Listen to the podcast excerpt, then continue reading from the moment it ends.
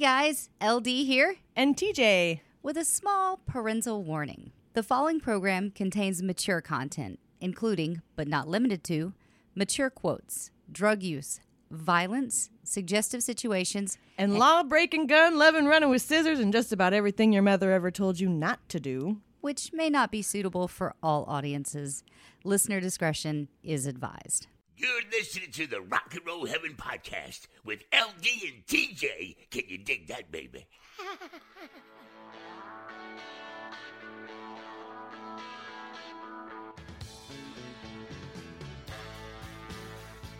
Hey guys, welcome to Rock and Roll Heaven, the podcast where we talk about the lives, careers, and deaths of famous musicians. I am your host, LD. Along with me for the ride, as always, is TJ. Oh, hey. Hey, how's it going? Uh, it's going. You're uh you're not gonna be able to say that much longer. I I'm not. I'm gonna have to have a new intro soon. Yeah. Yeah, So you want to tell the folks what's going on? So a little bit of news for you all. Um, this will be my last episode co-hosting Rock and Roll Heaven.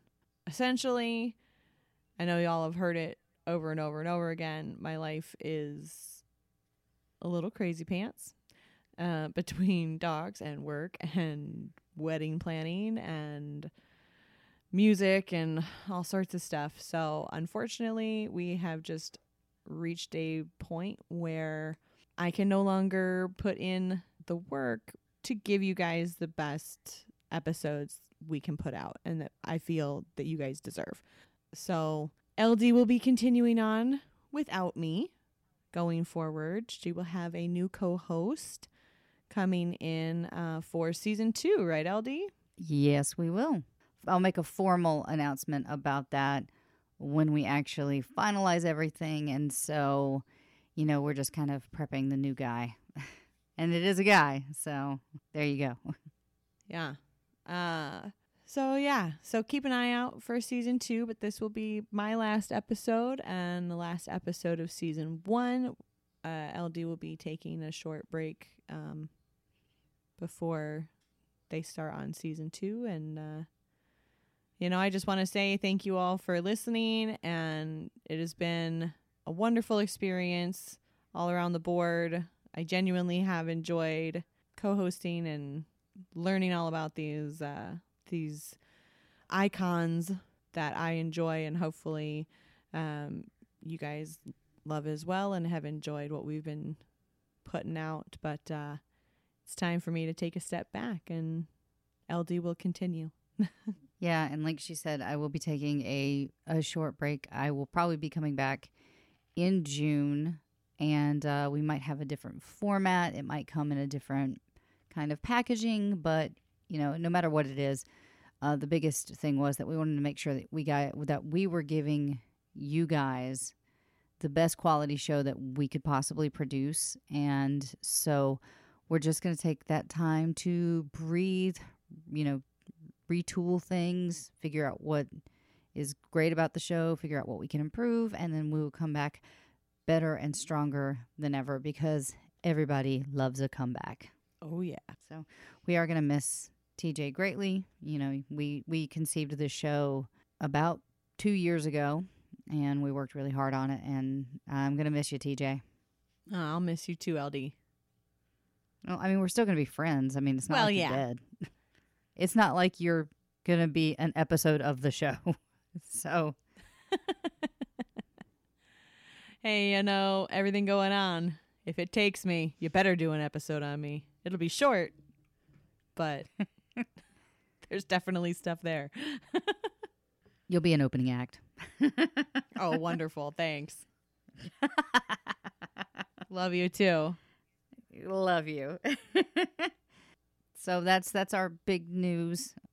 Well, let's talk about something good. Oh, yeah? Yeah, like free stuff. Oh, free stuff. Yeah, free stuff is good, right? Free stuff is good. I like free stuff. Well, you know what's even better than free stuff? What's that? Free stuff to spice up the bedroom. You mean like candles? I mean, it could be. Like pumpkin Or spice it could be- candles? um, but with Adam and Eve, you can get a ton of sexy free stuff.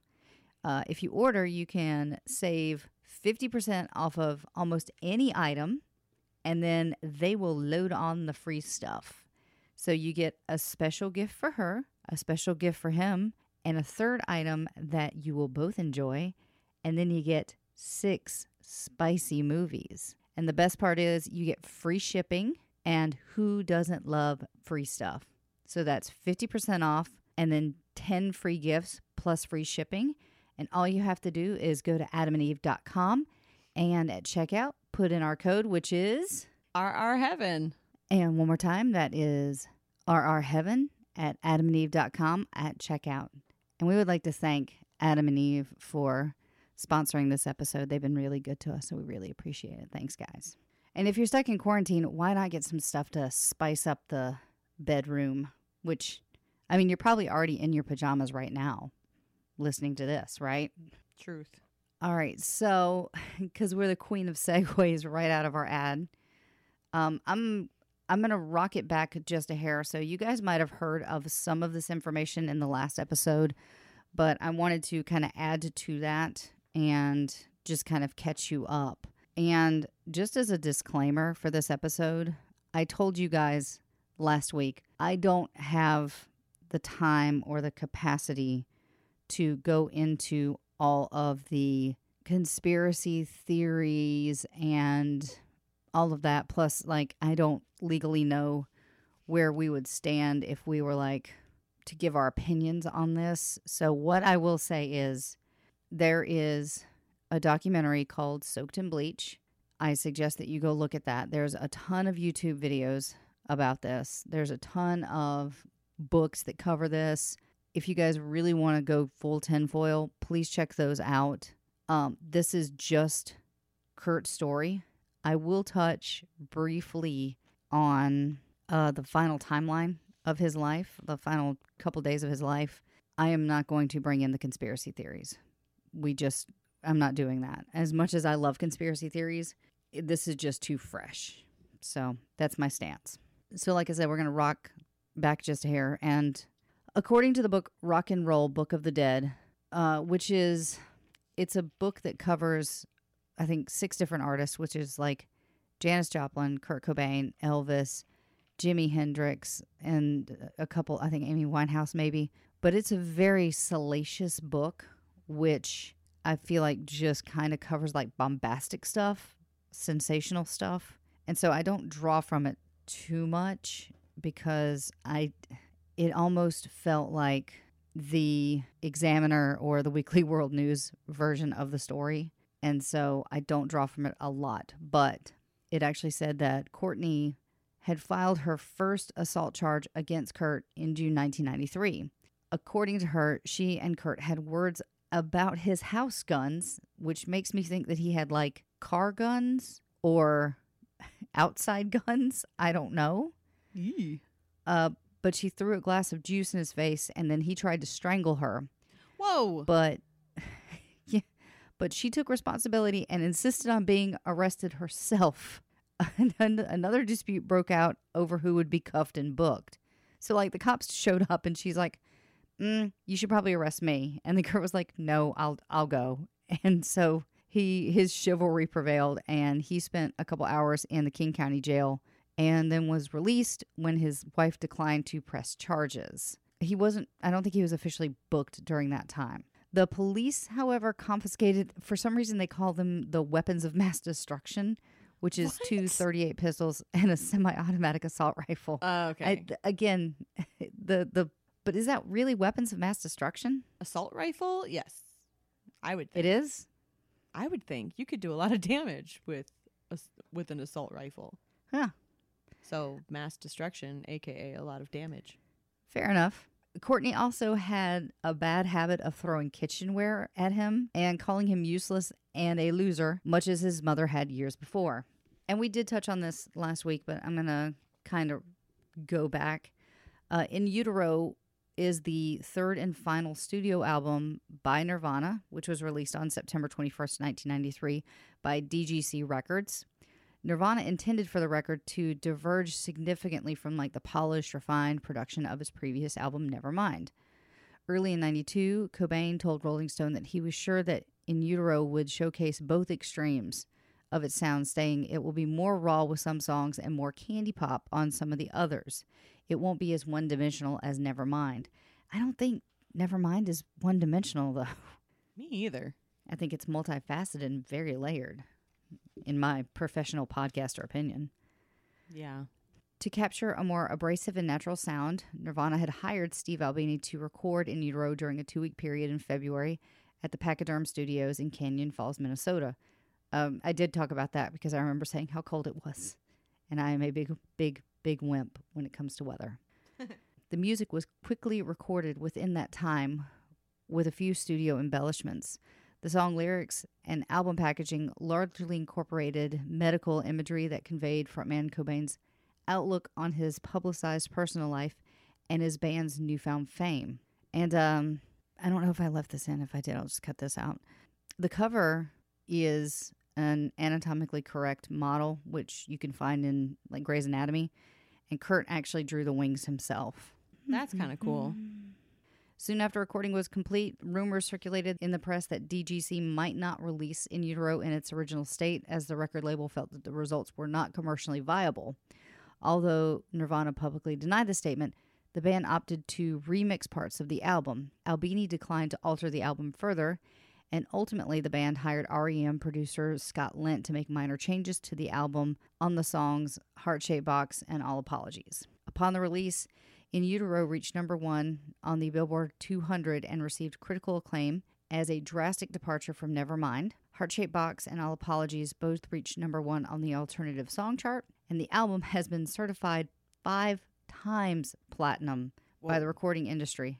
But I think it's just one say? of those. I think it, that's one of those where it's it has remained relevant and popular.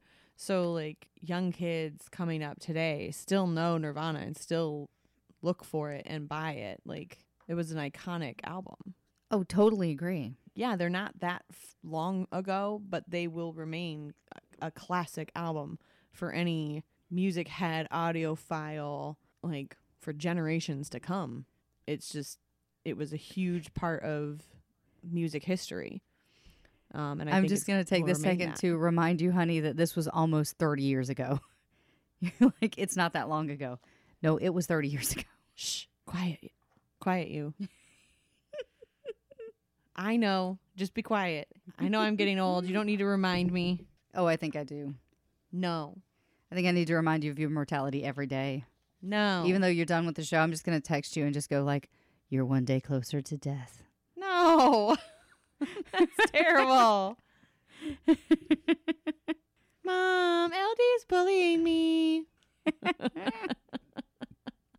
So it's actually sold over 15 million copies worldwide, and it's been ranked by several several publications as one of the greatest albums of all time. I agree with that. I fully agree with that. Uh, yes.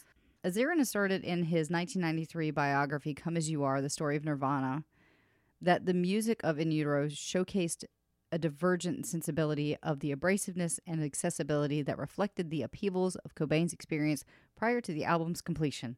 I don't know how I managed to get through all those words. I don't I am you did either, proud of myself. Good job.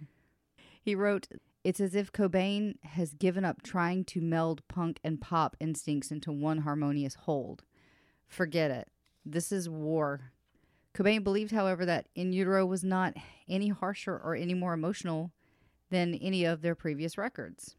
Novoselic concurred with Azerrad's comments that the album was leaning more toward the band's already aggressive side. The bassist said, There's always been a song like About a Girl, and there's always been a song like Paper Cuts. Nevermind came out of About a Girl B, and this album came out more Paper Cuts. Cobain cited the track Milk It as an example of the more experimental and aggressive directions in which the band had been moving in the prior months to the sessions at the Pachyderm Studios. Novoselic viewed the album singles Heart Shaped Box and All Apologies as a gateway to a more abrasive sound for the rest of the album. Telling journalist Jim DeRogatis that one listener played the record, they would discover that this is an aggressive, wild sound, a true alternative record. So, right now, I'm going to play you guys a little bit of one of the songs off of the album in Utero. I'm going to play Heart Shaped Box. And then I'm going to talk a little bit about the video, just off the cuff, because we're fancy like this. So here is Heart Shaped Box.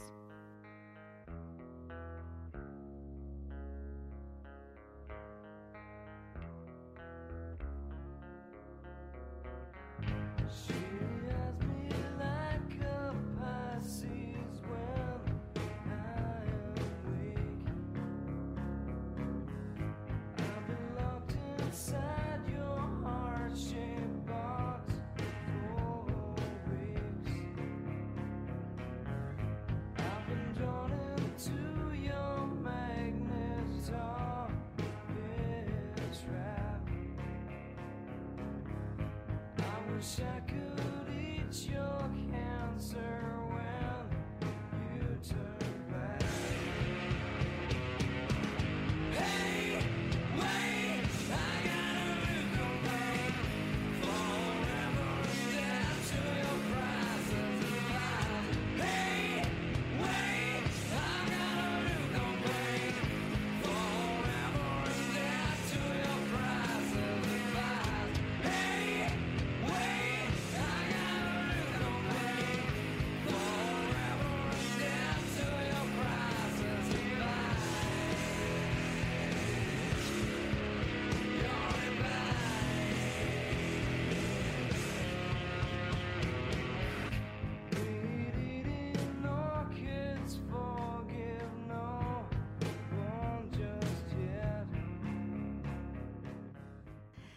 So that was Heart Shaped Box. And yeah, um, TJ mentioned that the video creeped her out. Uh, As a kid, yeah, I was for reading sure. like I was reading um like 107 interesting facts that you need to know about Nirvana or something like that. But the guy who played Jesus was hired because of how he looked.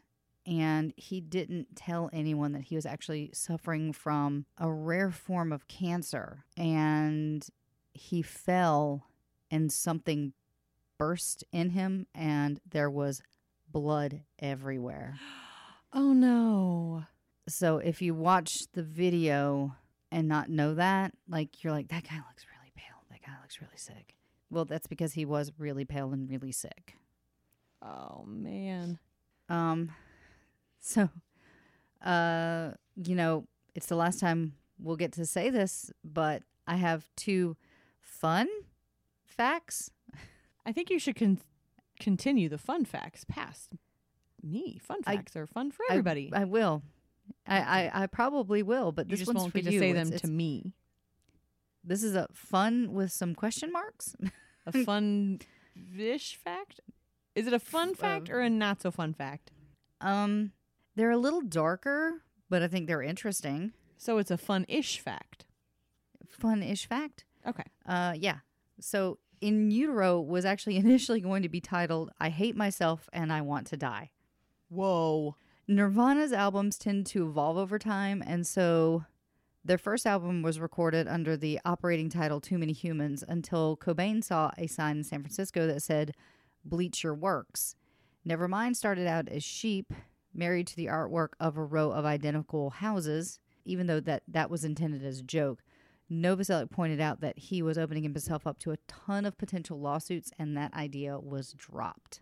And this one, I think, is actually kind of a f- more fun fact. Um, do you did you ever watch even passively like SNL in the late '80s, early '90s? Mm, yeah. A little bit. Okay, the song "I Hate Myself and I Want to Die" features a Jack Handey "Deep Thought." Do you remember "Deep Thoughts"? Yeah. So it's like if you ever drop your keys in a pit of molten lava, just let them go, man. They're gone. Okay. Deep Thoughts were really, really funny. Like mankind is made up of two words, mank and eind, and we will never understand what those mean. I do like I did enjoy the Jack Handey's deep thoughts. I think I even had a book, uh, like a small little book for a while. I think he does. I'll check no, I, Amazon. I had it.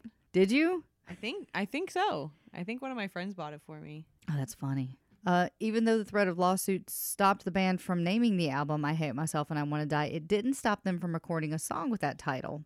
Although it might be the reason that it was left off of the In Utero album. Instead, the song with uh, the misunderstood title, it was supposed to be a joke, found a home as the opening track on the Beavis and Butthead Experience compilation album. But in the middle of the song, after helping promote the the one television show, Cobain acknowledged a different, more mainstream show when he mumbled, Most people don't realize that large pieces of coral, which have been painted brown and attached to the skull by common wooden screws, can make a child look like a deer.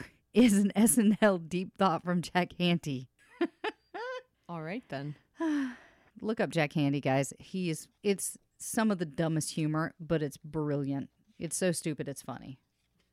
So on October 18th, 1993, Nirvana started a 3-month tour of North America. And on November 19th, 1993, Nirvana taped the all acoustic show for the MTV Unplugged at Sony Studios in New York, and we talked about that last week. So now that we are caught up, the day of the Unplugged show, Kurt had a secret that colored his mood. His stomach problems were back, and he was actually vomiting up bile and blood. Uh, he turned. He returned to doing the Doctor Roulette thing, uh, seeing multiple specialists on both coasts wherever the tour stopped.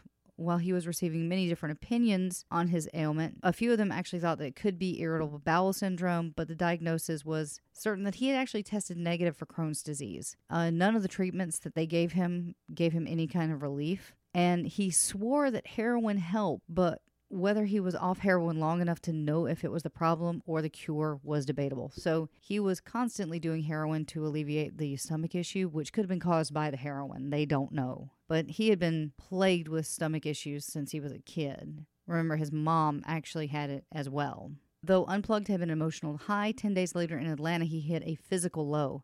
He was lying on a dressing room floor, clutching his stomach. In the tour, caterers had disregarded his request for Kraft macaroni and cheese, and instead they concocted a dish of pasta shells, cheese, and jalapeno peppers, which cannot be good for a sensitive stomach. The jalapeno, Right. Yeah, that would be bad. What was it all? What was everything? what's that?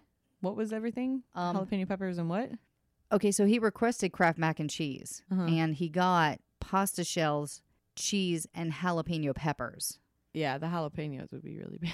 Well, also like the Kraft cheese is a different makeup than like regular cheese. It's a lot lighter in that sense that it's just powder. Like all that is is powdered cheese. Right. It's not actual cheese. So I'm assuming that it would move differently through your digestive tract. Yeah, probably. But the jalapenos, I'm assuming, are like the worst thing. Courtney carried out the plate of pasta to the manager, John Silva, and demanded, What the bleep are jalapenos and jack cheese doing in this macaroni? And she held the plate up like a waitress. Then she grabbed Kurt's writer and showed where it said in bold type that he only wanted Kraft macaroni and cheese. She threw the food in the trash, and to illustrate the point further, she forced Silva to examine Kurt's vomit, which contained blood. After he left the room, Silva turned to Barber and said, Do you see what I have to deal with? I'm sorry, though. I mean, at this point, it seemed like Kurt, uh, that, that Courtney really was looking out for Kurt. I mean, Well, yeah. if he is this sick, I mean, if my husband got a- is vomiting blood because you ignored the food request and brought your own thing that is not good for his stomach and he's now vomiting blood, yeah, you bet your butt I'm going to cause a scene and then make you look at it. oh, yeah, you're the looking very at that. least. Uh, the relationship between Kurt and his managers had deteriorated to the point where Nirvana's organization resembled a dysfunctional family. In truth, it bore similarity to Kurt's own family, with his bandmates playing the role of the step siblings while his managers were his parents. And the big thing was that they felt like maybe Silva kind of reminded Kurt of his father, Don. And so there was a lot of tempers going off. He felt like he was constantly, well, it was like when they did the unplugged. They're like, why do you want to bring the meat puppets? Why don't you bring somebody in with name recognition? You know, it's it. They're constantly going against his wishes right. and doing things that are benefiting themselves. So I can I can kind of see where he would look at them like they were his parents because it seemed like his parents weren't really con- like really considerate of the, like his needs when they were growing up because he got shuffled around from house to house after the divorce. Right. Yeah. And I will say at this point, they were still dealing with a huge obstacle. Two days after their daughter Frances was born, her parents were visited in the hospital by a social worker from the Los Angeles County Department of Children's Services. The investigation had been lost after a profile about Courtney Love had come out in Vanity Fair magazine, which we talked about the week week one, I think. In the interview, Love admitted to doing drugs while pregnant. The article seemed to imply that the couple was still doing drugs, and as a result, Child Services sought to have Kurt Cobain and Courtney Love declared unfit parents, according to Heavier Than Heaven, a biography of Kurt Cobain by Charles R. Cross, which was one of the main books that I used for this episode because it's a really, really well done book. I suggest if you're going to pick up a book about Kurt Cobain, Heavier Than Heaven is incredible. Uh, after a lengthy legal battle, Cobain and Love were able to, re- to regain custody of their daughter. They employed several nannies over the next two years to help care for her. Both of her parents, unfortunately, were still battling their drug problem during this time.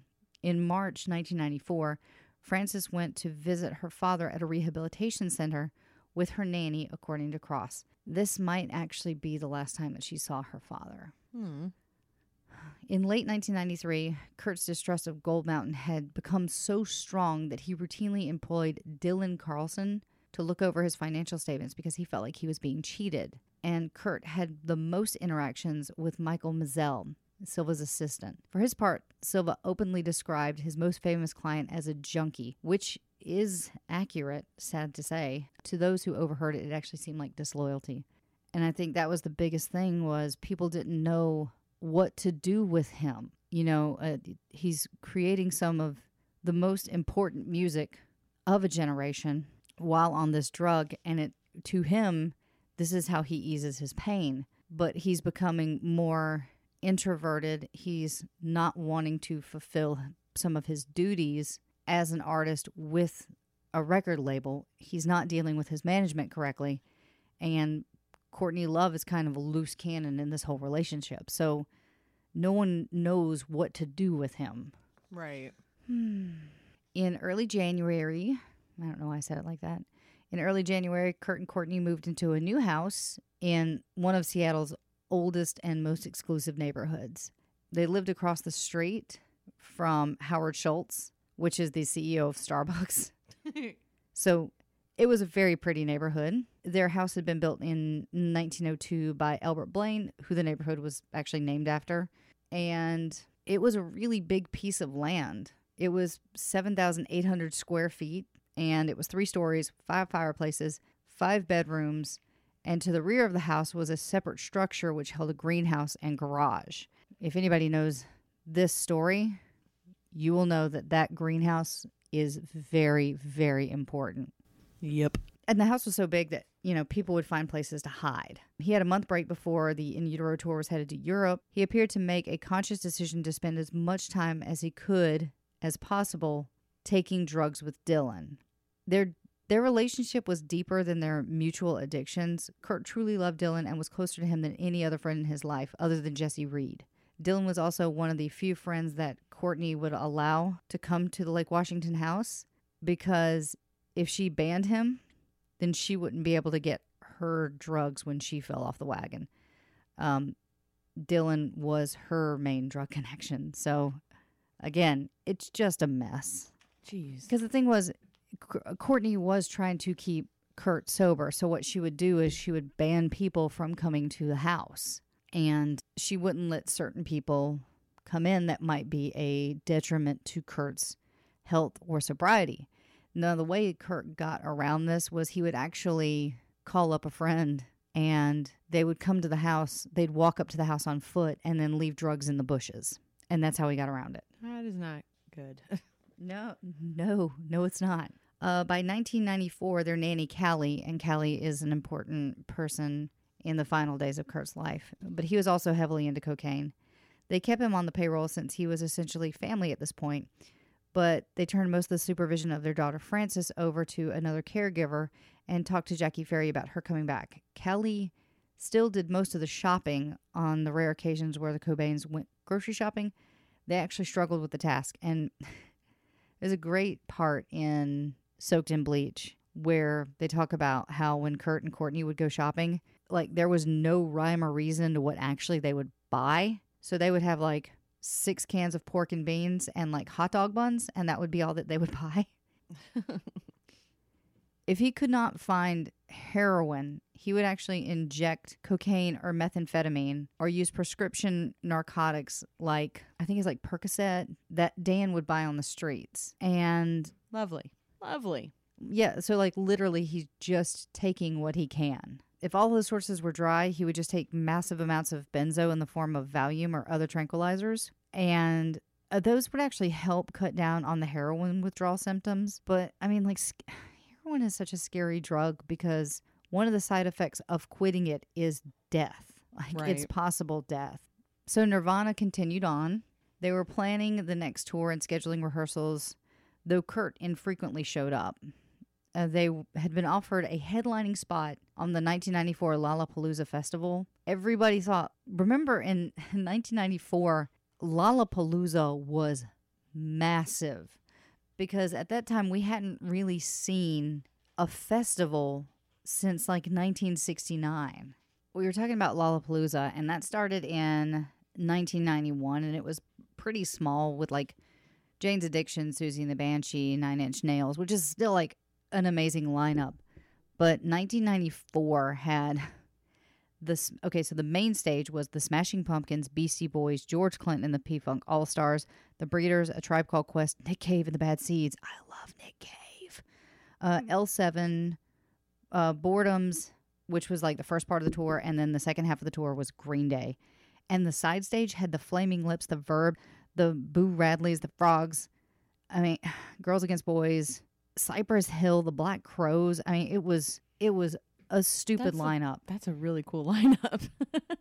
I know. And like Lollapalooza was a huge thing. So in the 90s, there was this resurgence of music festivals because that you had Lollapalooza, you had Ozzfest, you had uh, the Lilith Fair, and you had Woodstock 94, and there were a ton of other ones. And there's one that is escaping me right now, and it's driving me up the wall. So anyway, they were offered a headlining spot in Lollapalooza, and Kurt turned it down, which I think everybody was pretty much pissed off about because they could have used the money and they could have used the the boost in recognition right. because you would have some people that might go to see Smashing Pumpkins and then Nirvana would be there and you'd be exposing yourself to a whole different crowd. So I think that was a bummer. Yeah.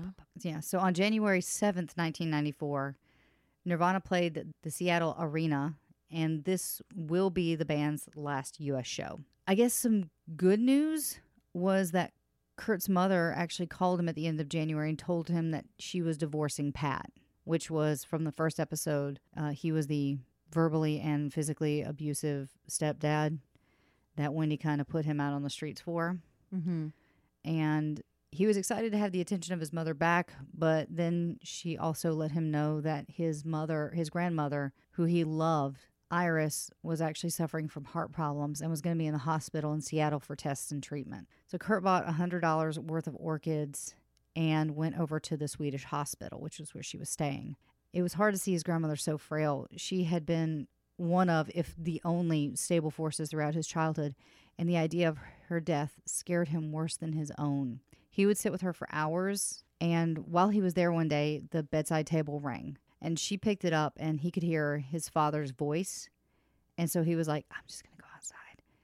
And Iris grabbed him and tried to hand him the phone. And he said no matter how much he wanted to avoid his father, he could not turn down the requests of a dying woman. So he took the phone, and father and son chatted for the first time in a very, very long time. And most of their conversation was about Iris, but something in their short exchange seemed to break down a barrier. Perhaps it was that Kurt was hearing some of his some of the fear in Don's voice, and at the same time, he felt the same way. And before Kurt hung up, he gave his father his phone number and ask him to call. So this was a a really important moment because he's finding out that a this abusive stepdad is now going to be out of the picture. But then he finds out that his grandmother is really sick, and and she was the one that kind of took care of him, and was one of those stable things in his unstable childhood. And then in that same moment, he actually reconnects with his father. So it's like this just one, two, three punch of emotion for him. So this has got to be a lot for him. Yeah. So if you guys remember, Leland was his grandfather, which was Iris's husband. And by January of 1994, his personality had begun to dramatically change. And it hurt Kurt to see Leland so humble and so scared. This was the same guy that like barked at Wendy for wanting to have a particular setup in the kitchen. So he had suffered many losses, including the death of his father and the suicides of his brothers, now the illness of his wife of 49 years, and the latter being the hardest for him to bear. Kurt invited his grandmother to spend the night at the house, and when the two Cobain men arrived, Courtney was walking around in a slip. And you know that she was the one that kind of pushed that fashion forward. So this was like a normal outfit for her. But Leland found it disturbing, saying, She has on no pants. It sure as hell ain't ladylike. Leland mm-hmm. stated that uh, he ran into Cali in the living room and was shocked when Kurt informed him that this long haired, stoned looking man was one of Francis's nannies. That's got to be kind of shell shock for you to like wander in and your grandson's wife is not wearing any pants and non traditionally having a male nanny. that, that alone must leave you shocked and shaken. But he was not nanny material. He was like long haired, stoned out. I mean, he was on cocaine. So I mean, and no offense, but the parents are also on drugs. You know. everybody in this house was on drugs Yeah. except for So- Francis. except for the baby. Yeah. Uh, the last week of January, uh, Nirvana had a recording session at the Robert Lang Studios in northern Seattle. The first day, despite repeated phone calls, Kurt failed to show. Uh, Courtney had already gone overseas with Hole, and nobody answered the phone in the Cobain house. Uh, Novoselic and Grohl used that time to work on songs that Dave had written. Kurt also failed to appear on the second day, but on the third, which was a Sunday, he arrived, uh, making no no mention of why he missed the previous sessions, and no one questioned him the group had long ago resigned themselves to just like waiting and thinking that it was a miracle for him to have any kind of participation. So they, they just don't trust him anymore, is what I got out of that. Right. Uh, but on the third day, when he did show up, they worked a full 10 hours, and despite low expectations, they actually laid down tracks for 11 songs, which is that's really impressive. Um, During the morning, a black kitten had walked into the studio. The arrival of it took Kurt back a little because it reminded him of his, like one of his childhood pets. And so he saw this as a good sign and he kind of lightened up. Uh, the band cut several songs written by Dave, which would later actually end up being re recorded by the Foo Fighters. And Kurt actually played the drums on this. One of the songs that Kurt recorded was titled Skid Marks. Again, never got over his fecal matter obsession. And another one was called Butterfly, but like most of the songs, they didn't have lyrics and wasn't a completely formed thought, which I don't know how you can wander into a studio without having that laid down, at least the skeleton of it laid down. no, Aerosmith used to do it all the time too. I mean, they'd go in and they'd start playing something and they'd just make it up as they played. And that I get. Huh? Hmm? What'd you say? I said, and that I get. Like Yeah. improvising. Yeah. Mm. One singular Kurt composition was completed with vocals, and it stands as one of the high water marks in his entire canon. He later titled it You Know You're Right, but the only time that it was ever played live was in Chicago in 1993, and he called it On the Mountain. And I actually have a recording of it that I'm going to play really quick because I heard it and it was it's interesting, but I I love it. So I'm going to play a little bit of You Know You're Right.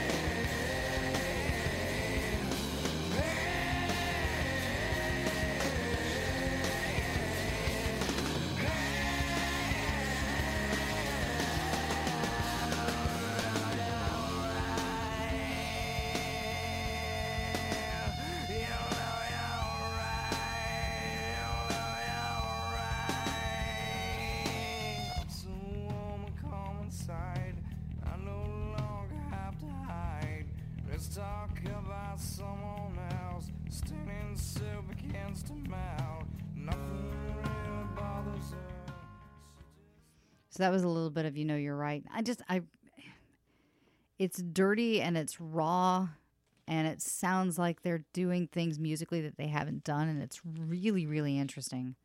And so that's one of the tracks that they actually did lay down. And I don't know if they've remastered or something, but it almost sounds like they're throwing a little bit of auto tune on his on the you know you're right because it almost sounds like it's waving. so Yeah, but rewind it. sometimes And, so sometimes there's like I mean there's different vocal effects that aren't necessarily auto tune too that th- could be intentional. See, that's what I'm going to miss about you because you can actually throw in stuff like that. I know. I just I can't figure out how to make the timing work. Yeah, well, maybe one day. The next day, Kurt phoned his father and they talked for over an hour, and that was the longest conversation that they had in over a decade. As for their own strained relationship, they avoided reviewing the disappointments they had in each other, but Don was able to utter the words that many times had eluded him in the past. He actually said, I love you, Kurt. And Kurt was able to say it back to his father. And that was the end of the conversation. Kurt invited his father to come see their new house when he returned from tour. When Don hung up, it was one of the few times that Jenny Cobain, which was his new wife, well, I say new, but, you know, it's not his mother, Wendy. It was one of the few times that Jenny had ever seen her usually stoic husband weeping. I don't know why that just kind of got me. That hit me. Sorry. Um, on February 6, 1994, Nirvana embarked on a tour of Europe.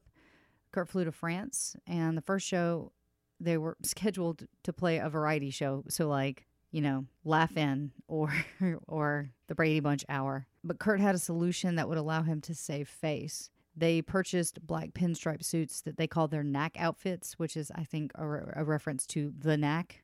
They played straight ahead versions of three songs, but the dress had the same effect as a comedy skit. And I, I wish I could find. I did not look that up. I should have looked that up. Uh, In Paris, the band did a photo session with ph- photographer Yuri Lenquette. Hope I'm saying that right. Probably not, though.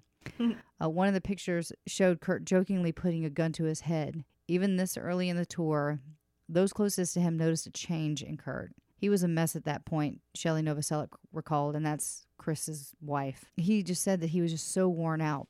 Kurt traveled in a separate bus tour from Novoselic and Grohl, but Shelley actually thought that their relationship seemed to get better. It wasn't as tense as the previous tour, so maybe that was just like maybe separating them and giving Kurt that space was exactly what he needed to make their relationship better. And sometimes that's what you need. Well, yeah, uh, definitely. The next- Sometimes you just need some space, you know. I think everybody can relate to that. Oh my God, especially right now. Yeah. I'm actually enjoying it, but I don't get a lot of time with him. But even still, like some nights, it's just like, all right, you go inside with the dogs. I'm gonna sit out by myself. Thanks, bye. But I'm just that person, anyways, that needs some solo time too. Uh yeah, thank God we have like our personal spaces in the apartment where we can like go and hide. Yeah. Uh, the next shows that they played were in Portugal and Madrid. By Spain, they were only three days into a 38 date tour. So they had 35 more days to go. And Kurt was already talking about canceling. He phoned Courtney regularly. He hated everything and everybody, he told David Fricke. He was in Madrid and he would be walking through the audience, and kids were actually smoking heroin off of foil and and like screaming Kurt smack and giving him thumbs up and he would call Courtney crying and he didn't he he didn't want to be a junkie icon. So like these kids knew it was the heroin was becoming so oh god what's the word? It was becoming so integrated with who Kurt was that it was just general knowledge that he was doing heroin. So these kids would do heroin in front of him and he was just he was ashamed of it. He also didn't want to split up with Courtney, but they would have increasing fights over the phone, mostly about his drug use, plus the separation caused by the tour made him more fearful of that outcome. He wanted her on the road with him, but she was finishing post production on her album because really what I haven't spoken about is that Courtney was in the band whole and they were really, really successful. She was actually more, she was actually f- famous before Kurt was. Right. And so she was working on, I believe at this time it would probably be Live Through This. I don't have that in my notes, but I feel like that's right about the time. Or Doll Parts, maybe. But she was working on post production on her album, and Kurt went to Jeff Mason and asked what would happen if he canceled the tour. And Mason informed him that because of his past cancellations, they would be liable for any of the damages from the missed shows unless there was an illness. And a light bulb kind of went off into Kurt's head, and he was like, oh, okay, an illness. And he fixated on that point. And on the, the tour bus the next day, he just kept joking that uh, since the insurance only covered illness, if he was dead, they'd still have to play. Oh, jeez. In Seattle, he knew where to find heroin and it knew how to find him.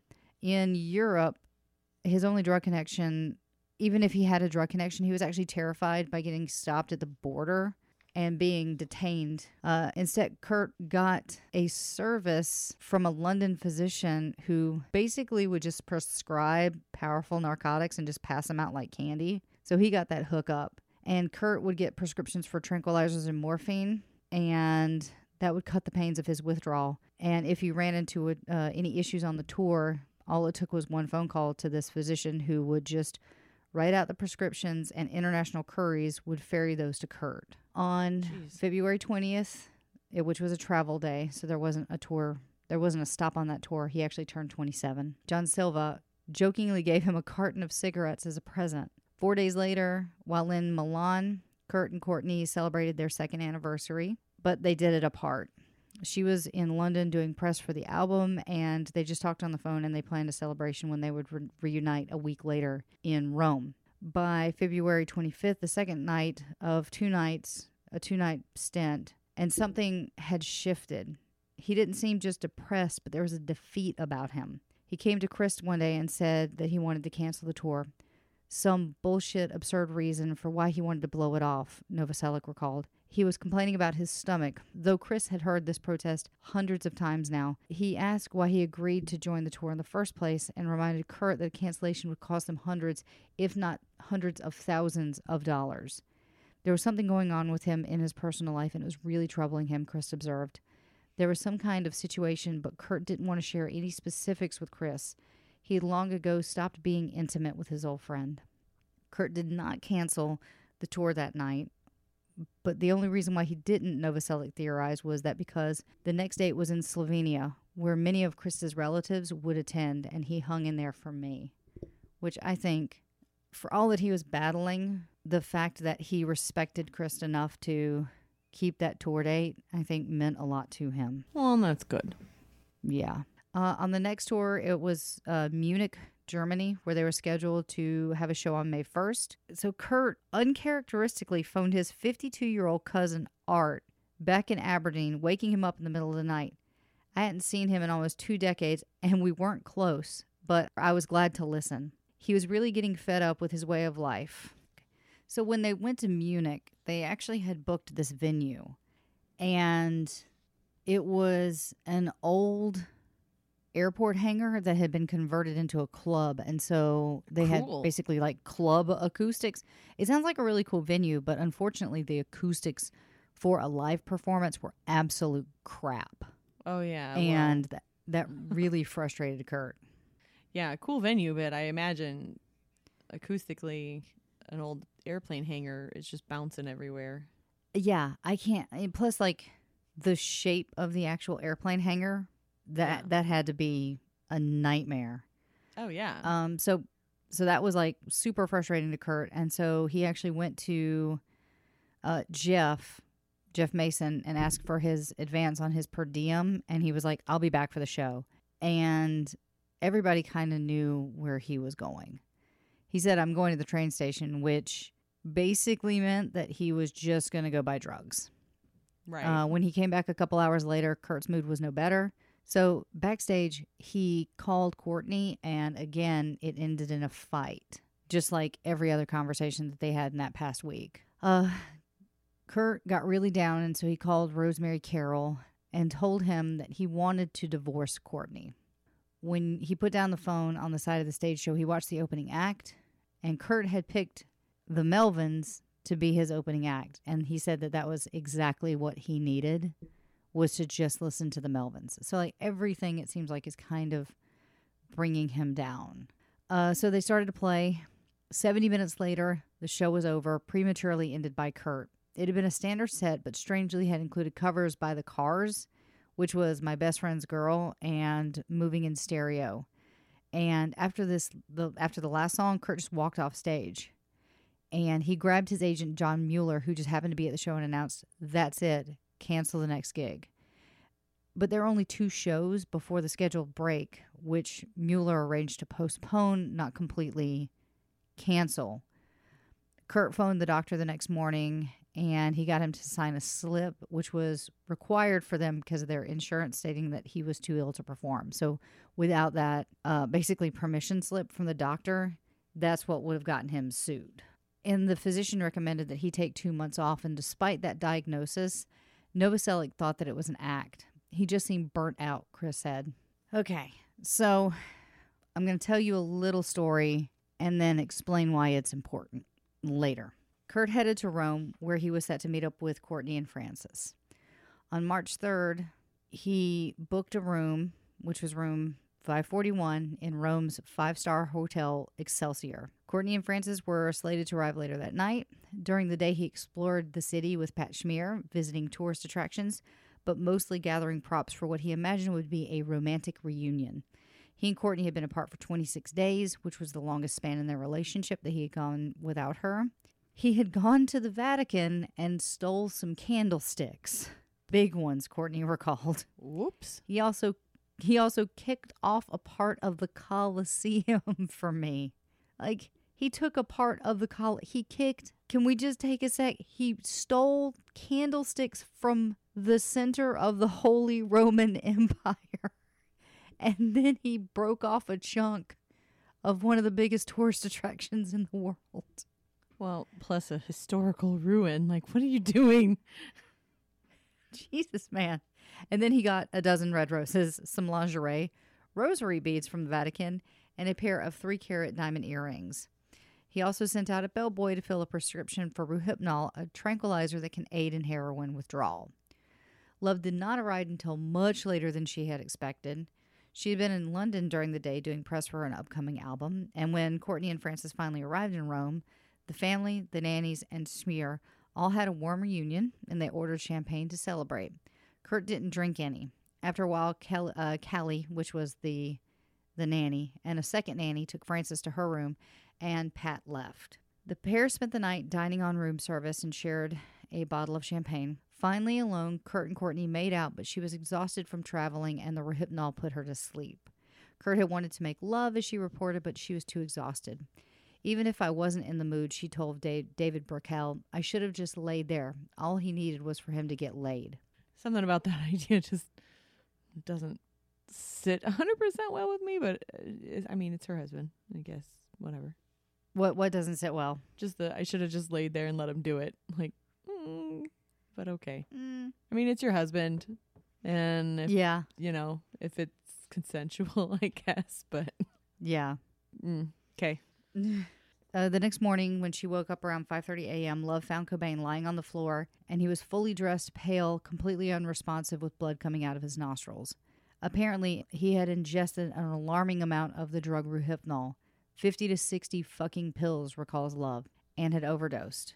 Love frantically called down to the front desk, and again in the in the book, oh, sorry, in the podcast Disgraceland, and it might be in the book Rock and Roll Book of the Dead but she talks about how she he would overdose he overdosed apparently a lot and what she would do is she would fish out a pen like a like a stick pen from his pockets and jam him in the testicles with it but i don't know how true that is so take that for what it's worth but again like i said the rock and roll book of the dead is a little bit kind of bombastic with uh, with the kurt episode with the, the kurt section so I don't know about the other ones yet because uh, by the time I got around to this, you had already done Janis Joplin, so there wasn't a need to look and see if there was like anything salacious that he put in there for her. So she called down to the front desk, and an ambulance was summoned taking Cobain to the Umberto Polyclinic Hospital. Upon arrival, his stomach was pumped and emptied. Shortly thereafter, he was moved to Rome American Hospital, where he regained consciousness a few hours later. For years, debate has raged over whether the incident was just another case of an accidental overdose on the part of Cobain or whether it might have been a legitimate suicide attempt. This is what I was talking about. Uh, Love herself Right. is convinced of the latter theory, recalling that there was definitely a suicidal urge to be globbing and globbing and globbing pills. God, goddamn, man. Love also asserted that Cobain left a note which claimed in part to read Dr. Baker says that I would have to choose between life and death. I'm choosing death. In this Roman note, Kurt cited Shakespeare's most famous character. Dr. Baker says that, like Hamlet, I have to choose between life and death, and I'm choosing death. The rest of this note touches on how sick he was and how Courtney didn't love him anymore. The final point was reinforced by accusing his wife of sleeping with Billy Corgan, who he had always been jealous of. And one of their conversations in the week, she had actually mentioned that Corgan had invited her to go on vacation, but she declined. But Kurt heard this as a threat, and in his vivid, his vivid imagination went wild with it. I would rather die than to go through another divorce, he wrote, and that was the the other divorce, the another divorce he is referencing is the one that he went through with his parents. I was gonna say. I imagine, yeah. Yeah. Yeah. I mean, the fact is, he was really affected by the divorce of his parents. Right. So later that day, CNN interrupted a broadcast report saying that Kurt had died of an overdose. Chris and Shelley picked up their phones to hear a Gold Mountain representative with the same sad news. Most initial reports of Kurt's death originated from David Geffen's office. A female identifying herself as Courtney had left a message with the label saying that Kurt was dead.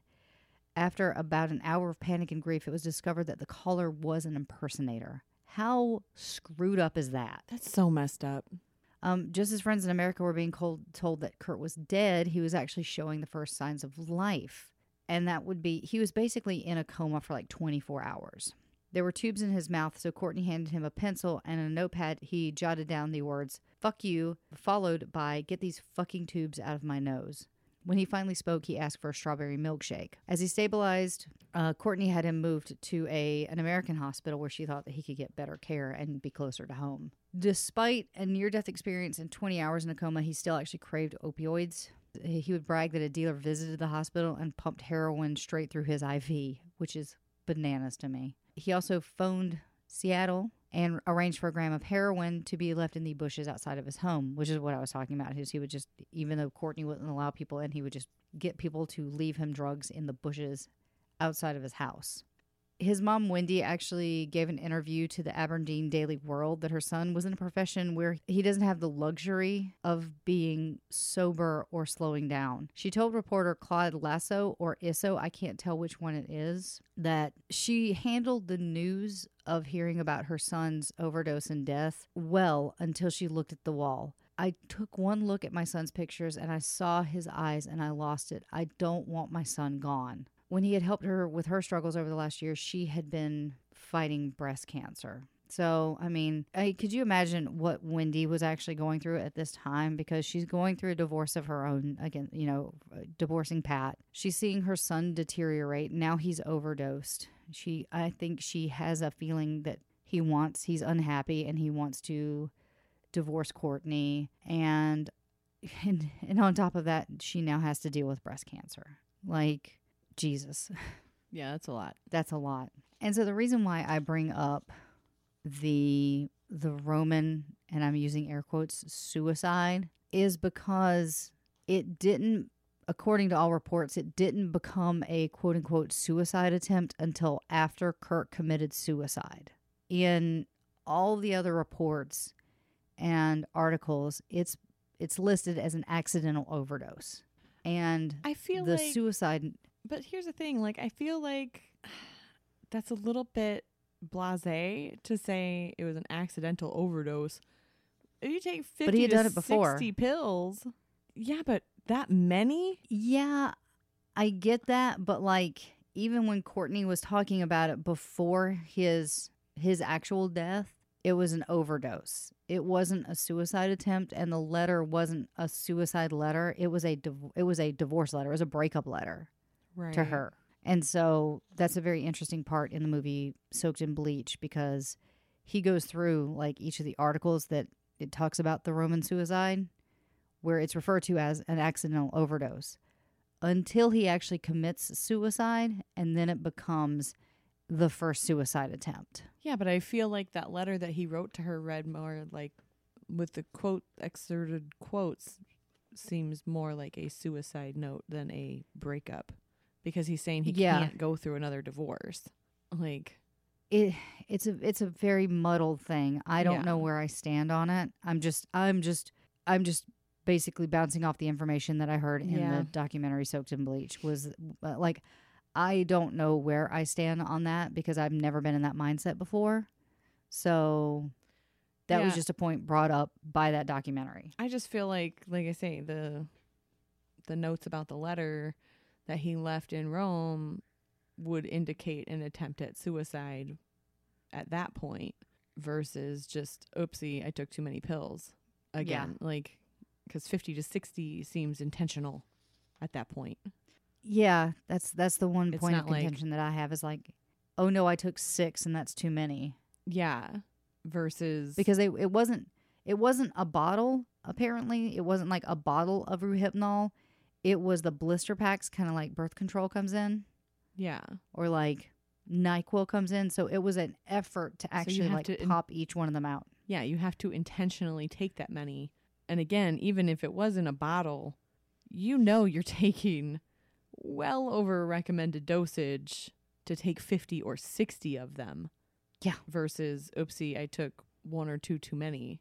You know, you took you took like 40 plus too many. like that seems intentional. But that's I mean, Yeah. that's my own opinion on it. I'm you know, between the note, the details of the note and that number seems feels intentional. Yeah. Even before even before his actual suicide that feels intentional.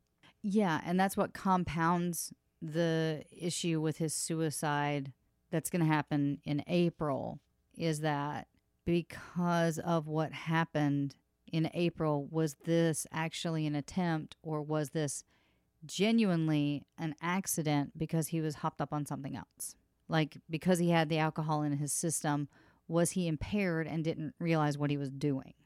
right So I, you know, it's it's we could fight about this till the end of time, but in the end, the only person who really knows what happened was Kurt. And people, in hindsight, make assumptions about this and kind of try to draw a through line, but we'll never know what what really happened. You know, was Right. this a genuine suicide attempt or was this an accidental overdose? I think if I have if I absolutely have to nail it down, I will probably say that it is a suicide attempt. Only because of the fact that it was a blister pack and there was the note.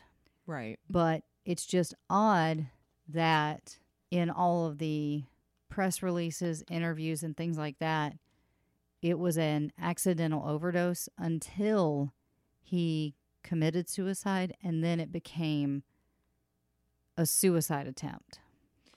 That was the only because- weird thing about it for me. well and and i will say this too if you look at the other side of like again just plain devil's advocate here you know you have pr people in place for a reason for some of these stars so like yeah the spin that they would be looking at and trying to put on it was oh it was just an accident no big deal don't worry like because a I suicide agree attempt with is a, you. is a very very different beast for a public figure than someone who has a history with drugs and alcohol that you can spin and be like, nope, he's totally fine, everybody. Just like, don't worry about it. It was just an accident, you know. Whereas after his actual suicide completion, and I hate that term for it, but it's it is the proper term. Uh, then it's you know it's a lot harder to control the angle of it all because people are going to then backtrack and you know say it how they're going to say it. So it's a lot harder than to spin it and be like oh no no that was just an accidental overdose. Like really? Um, also, like we have these, we have these day, we have this information now about the Rohypnol and about the note. yeah that We didn't really have the internet in 1994 to get. So basically, well and they would have the contained information that. that we got was fed out.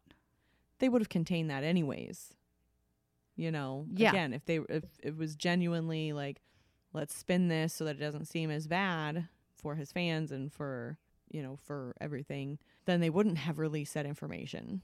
Yeah, and and another big thing was that you know kids are looking up to Kurt, Right. and if I didn't, I don't think I even touched on this, but I'll, I'll say it now. When Kurt did commit suicide, something like thirty-two other people followed suit. Right. So he did have an impact on the generation. He did influence people to do things. Like it or not, And he so- was he was an icon. He was the voice of our generation. model. Yeah. And perhaps saying, oh, it was an accidental overdose. As bad as this sounds, I hate saying this. People would have kind of expected it from him because people knew he was an addict. Yeah, that's what I'm saying. Yeah. So, European tour had been postponed because of this, um, and that compounded the whole thing. But they were actually the band was told to prepare for Lollapalooza, and Kurt had never wanted to play, and he never signed a contract. But the management assumed that he would finally give in, he would cave. But uh, Nirvana had confirmed that they were going to appear on the 1994 Lollapalooza tour. Promoter Mark Geiger said, but nothing was in writing, and they weren't totally confirmed but they were working on finishing up their contracts. Nirvana's take of the box office would have been around $8 million, but Kurt felt that that wasn't a fair offer. Eight million dollars isn't a fair offer. That's a lot of money. It's for me and you, that would be life changing. Yeah. that wasn't enough. Uh, but he didn't, like, Kurt never wanted to perform in like a festival environment and he didn't want to tour. And that's something that he's been fighting this whole time. That's why the European tour got pushed back. That's why things got postponed and canceled. And, you know, he just didn't want to tour. He wanted to be at home. And, uh, that is a big part of being a recording artist. So I also don't get me wrong, I feel for the guy and I understand like that that wasn't something that he wanted, but then also probably don't go ahead and sign a recording contract that would require a certain amount of touring and celebrity appearances and things like that in order to sell your albums. It you know, you have to do all that stuff in order to get your music out there and support what you're what you're recording and and putting out that's a hard one for me because on the one hand I understand like sometimes you have a passion for something but then like not wanting to go on tour and things like that. It's like well it's not just you. You have a band and you have other people relying on this. And also you kind of signed on for that with signing a record contract there's a lot of things that go into that and uh, yeah. you know so i mean i can understand on the one side particularly of celebrity in terms of privacy and like paparazzi and things like that and not wanting to do an inordinate amount of like interviews or press but if you're going to be a recording artist you must tour I think what he just wanted to do is make his music, put it out there, and then just live his life. and i totally And I can understand, understand that. that.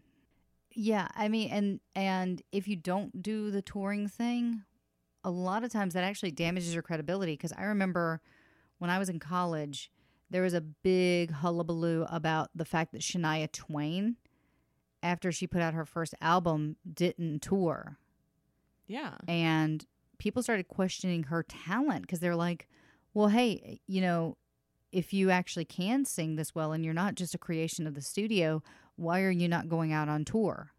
right and that kind of plagued her. And so when the second album came out, she did go on tour, and I'm pretty sure she blew the pants off people. So Well, and that's just You know, it. I just- mean, there's no such thing as a studio only artist. Like you can be one, but you won't have the success level behind you. You're going to have people questioning you. This and the, the label the label can't support that if you know, if you aren't getting anywhere because you're not supporting your own album, they can put all the marketing behind you that they can afford, but if it's not coming back because you're not touring, which is a big part of where money is made at this point, you know, especially now album sales and all that like they make up a very small percentage. The tours are what bring in the money and the merchandising and things like that. So they can't continue to support an artist that won't support themselves.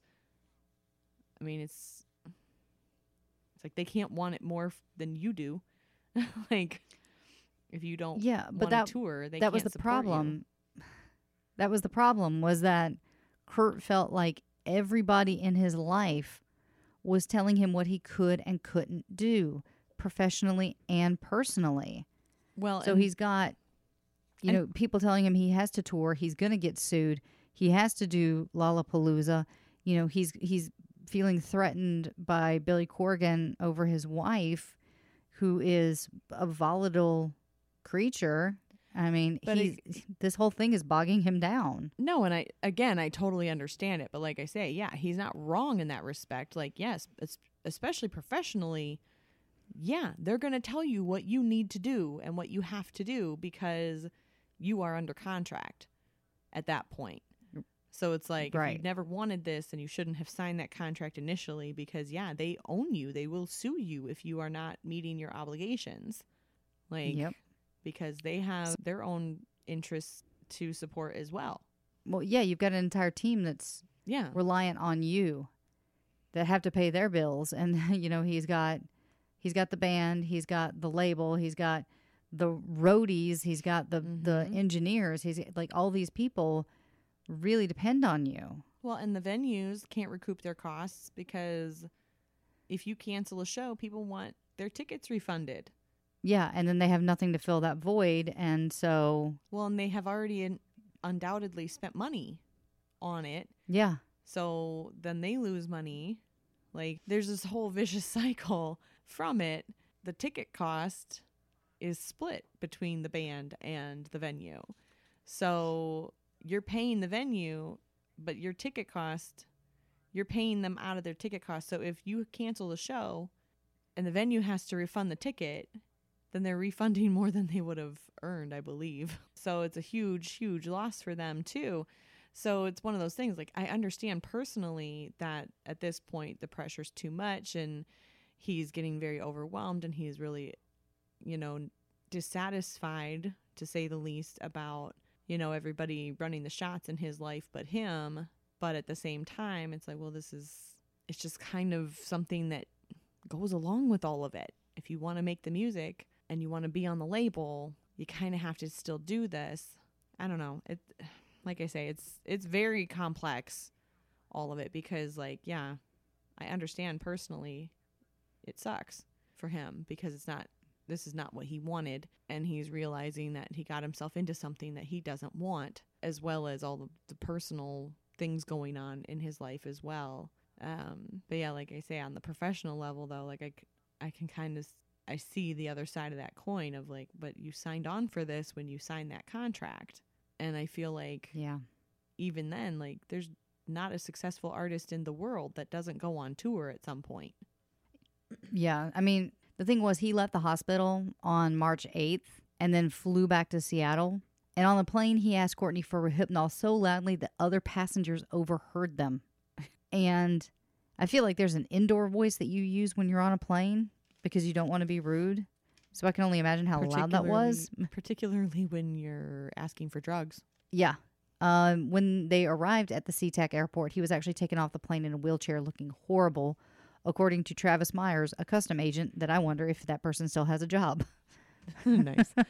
On March 12th, the Seattle police were dispatched to the Lake Washington house after someone called 911 and hung up. Courtney answered the door and basically she was like, I'm sorry, I called and hung up. We were having a fight, but it's under control. Kurt told the officers that there was a lot of stress on his marriage and said that uh, that he was going to go to therapy. On March 18th, he threatened suicide again, locking himself in the bedroom. Courtney kicked on the door but was unable to break it down. Eventually, he opened it willingly and he saw that there were several guns on the floor. She grabbed a 38 revolver and put it to her own head. I'm going to pull this trigger now, she threatened. I can't see you die again. After officers arrived on the scene, summoned by Love, she told them that her husband had locked himself in a bathroom with a 38 caliber revolver, saying that he was going to kill himself. The officers confiscated the gun and three others, along with a bottle of various unidentified pills. Later that night, Cobain told them that he actually had not been planning to take his own life. At this point, Love, along with Cobain's other family members, bandmates, and management company, had been trying to get an intervention going. And so they contacted an intervention counselor, Stephen Chatoff. They called me to see what could have been done, said Chatoff. He was using up in Seattle. He was in full denial. It was very chaotic, and they were in fear for his life. It was a crisis. Uh, he was so loaded up on heroin that it was like talking to someone in a stupor, Chatoff said. Most of my conversations were with Courtney in an effort to get him out of the house in Seattle, where he was nodding out all day. I thought I had him coming in for treatment. Chatoff began interviewing friends, family members, and business associates in preparation for enacting a full scale intervention. According to Chatoff, someone tipped off Cobain and the procedure had to be canceled. Nirvana's management, Gold Mountain, claims that it found another an intervention counselor and told Chatoff a small lie to turn down his services politely. Chatoff, I should say, uh, is if you just Google Stephen Chatoff, number one, I found out that he died, I think in 2012, if it's the same guy, but he was like the one to go to. He would take care of, you know, rock stars, movie stars. You know, it, nobody was too famous for him to try to reel in. And apparently, according to him, he was somebody, Kurt was somebody who he probably could have helped. But of course, his services were turned down. Cobain was actually taken to a chemical dependency center where he received what Chatoff referred to scornfully as a buff and shine detox. I can only imagine what that means. Yikes. A buff and shine detox? I think maybe it just means getting the drugs out of your system and not offering up the therapy that you need to figure out why you're doing the drugs in the first place. Right. Not going So to if you if you don't yeah, if you don't tackle why you're doing it, you're bound going to continue doing it. Yeah.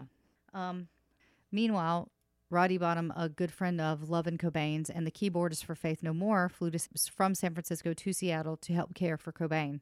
I really loved Kurt, Bottum said, and we got along really well. I was there to be with him as a friend. On March 25th, roughly 10 friends, including bandmates Chris Novoselic, Pat Smear, Nirvana's manager, John Silva, a longtime friend Dylan Carlson, Love, Goldberg, uh, actually Bottum had already gone home, gathered at Cobain's home on the Lake Washington Boulevard house to take a different approach with a new intervention counselor. Novoselic is said to have staged his own separate confrontation with Cobain as well.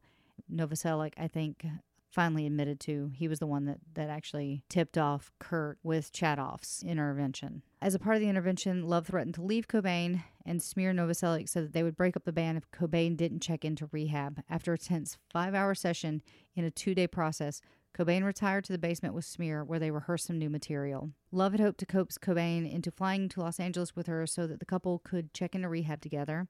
Instead, she wound up on a plane with uh, Billig at the end of the first day of the intervention. The couple's daughter, Frances, and a nanny would be following up the next day. After a stop in San Francisco, Billig and Love flew to Los Angeles, and on the morning of the 26th, Love checked into the Peninsula Hotel in Beverly Hills and began an outpatient program to detox from tranquilizers. So she's trying to get sober. Right. And I, I, I do think that that's important for, you know, if if you're dealing with something and someone else is dealing with something and you're in a relationship with each other, you do need to get help separately because you're dealing with two different issues. And it's, you know, we when when we got married, when me and Will got married, we actually had to go through therapy because our church said that we had to have uh, three therapy sessions to make sure that we truly wanted to marry each other before they blessed the union. Yeah. Premarital so- counseling. It's common. So, yeah, so I had to go to one, Will had to go to one, and then we had to go to one together. Of course, we passed because here we are, nine years later, still married. so it worked. Mm-hmm. but I think it is a good thing that she was trying to distance herself from the situation because, you know, if you really truly want to get off drugs, you need to separate yourself from where you can find the drugs. Well, it would affect her So- sobriety too. His Yeah, use because and- if he's- access, yeah, Yeah, if he's still using and she's trying to get clean and sober, she's just going to fall back in. Well, and fighting him to get him clean, you know, it just all of that is a bad situation for her too. You know. Yeah. Uh, back in Seattle, Cobain had stopped by Carlson's condominium, and that's Dylan Carlson, his friend, on March 30th to ask for, to ask for a gun uh, because Cobain said that there were trespassers on his property. He seemed normal. We'd been talking, Carlson said, plus I loaned him guns before. Carlson believed Cobain did not want to buy the shotgun himself because he was afraid the police would confiscate it since they had taken his other firearms after the domestic dispute that had occurred 12 days earlier. Cobain and Carlson headed to Stan's Guns, which was a shop nearby, and they purchased a six round Remington 12 gauge shotgun and a box of ammunition, which was roughly 300 bucks. And Cobain just gave the money to Carlson in cash. He was going out to LA, Carlson said. It seemed kind of weird that he was buying a shotgun even before he was leaving, so I offered to hold it until he got back. Cobain, however, insisted on keeping the shotgun himself. The police believe that Cobain dropped the weapon off at his home and then left Seattle to check him into check himself into rehab. Smear and a Gold Mountain employee met Cobain at the Los Angeles airport and drove him to the Exodus Recovery Center in Marina Del Rey, California. Marina Del Rey is gorgeous. Yeah, it is. Um, despite his inability to proceed with his plan, Chatoff said that he spoke with Cobain by phone several times before Cobain left for Los Angeles. Uh, he said that he was not supportive of all, at all of his admittance to Exodus because it was that buff and shine detox that we were talking about before. Yeah, it's just detox. It's not really treatment. Yeah. It sounds like. Uh, Cobain spent two days in the 20 bed clinic. On April 1st, he called Love, who was still at the peninsula, and said, Courtney, no matter what happens, I want you to know that you made a really good record. She later told a Seattle newspaper. I said, Well, what do you mean? And he just said, Remember, no matter what, I love you. Hole were due to release their second album, Live Through This, just 11 days later. So this is this coinciding with her record release. Uh, that was the last time Love spoke to her husband. From Frances's point of view, both of her parents were unfortunately still battling their drug problems at this time. And in March 1994, Frances went to visit her father at the rehabilitation center in Los Angeles with her nanny, according to Cross. And Cross is the biographer of Heavier Than Heaven. And so, this, you know, according to records, this is probably the last time she ever saw her father. She was only born in 1992. This is 94. So I don't even know if she has any kind of recollection of her father at all. Yeah, I feel like uh I think it's something like you don't really start making true memories until you're like 3. I don't think I have a memory before like five. Well, I think sci- I think scientifically you're capable of making memories somewhere around 3. Hmm. According to one of Cobain's visitors at the clinic, I was ready to see him look like shit and depressed, but he looked so fucking great. He walked out an hour later at uh, 7:25 p.m. Told the clinic staff that he was stepping out on the, the patio for a smoke, and according to Love, he jumped over the fence. Actually, it was a brick wall more than six feet high. We watch our patients really well, said a spokesman for Exodus, but some do get out. So literally, he just like jumped the wall and left. Yeah, he's like, "Okay, So I the- came for everybody else, but I'm out of here." But again, I don't know if that was really his choice. Like people are forcing him to do these things. No one forces you to jump a fence to leave detox that they wanted you to go to. Yeah, but he didn't want to go to detox. Oh, right, right, right, right, right, right, right. So that's that's what I'm saying. Like Yeah, so he that might not have wanted to go to rehab, so he Yeah. jumped the wall because he did not want to be there because he was kind of being forced to be there. yeah, he's like, "Peace out, I'm out of here." Like, no. Sorry, that's speculation. Sorry, that's just what I think. Don't sue me. Well, I think I think that you know my own speculation. I think that that's a pretty accurate assessment. Yeah, well, yay, thank you. For, Well, Uh, you think of all the reasons why someone would jump a fence to get away from something. It's like, okay, it's. A, I feel like it's fairly obvious that he didn't want to be there. That he went for everybody that expected him and asked him to go. He made a point to let them know that he was there, and then he's like, "And peace out." Yep. The next day, Love canceled Cobain's credit cards and hired a private investigator to track him down. Now, this is where the documentary Soaked in Bleach comes in. So, the entire documentary is kind of told from the private investigator's point of view. And again, I'm not going to get into the tinfoil hat theories, but there is a hmm. lot of really weird and interesting things that do come up in the documentary. And he does have audio recordings to back stuff up. I will say that. Yeah, I did watch that one. Um, it is definitely a conspiracy theory uh, initiator or Yes. igniter, Incendiary? potentially. I mean, it's definitely one of those that would incite several conspiracy theories. Well, I, I I will say if you're interested in seeing any of the documentaries, I know several of them are on Prime, including Soaked in Bleach. I believe Kurt and Courtney is there, and Montage of Heck.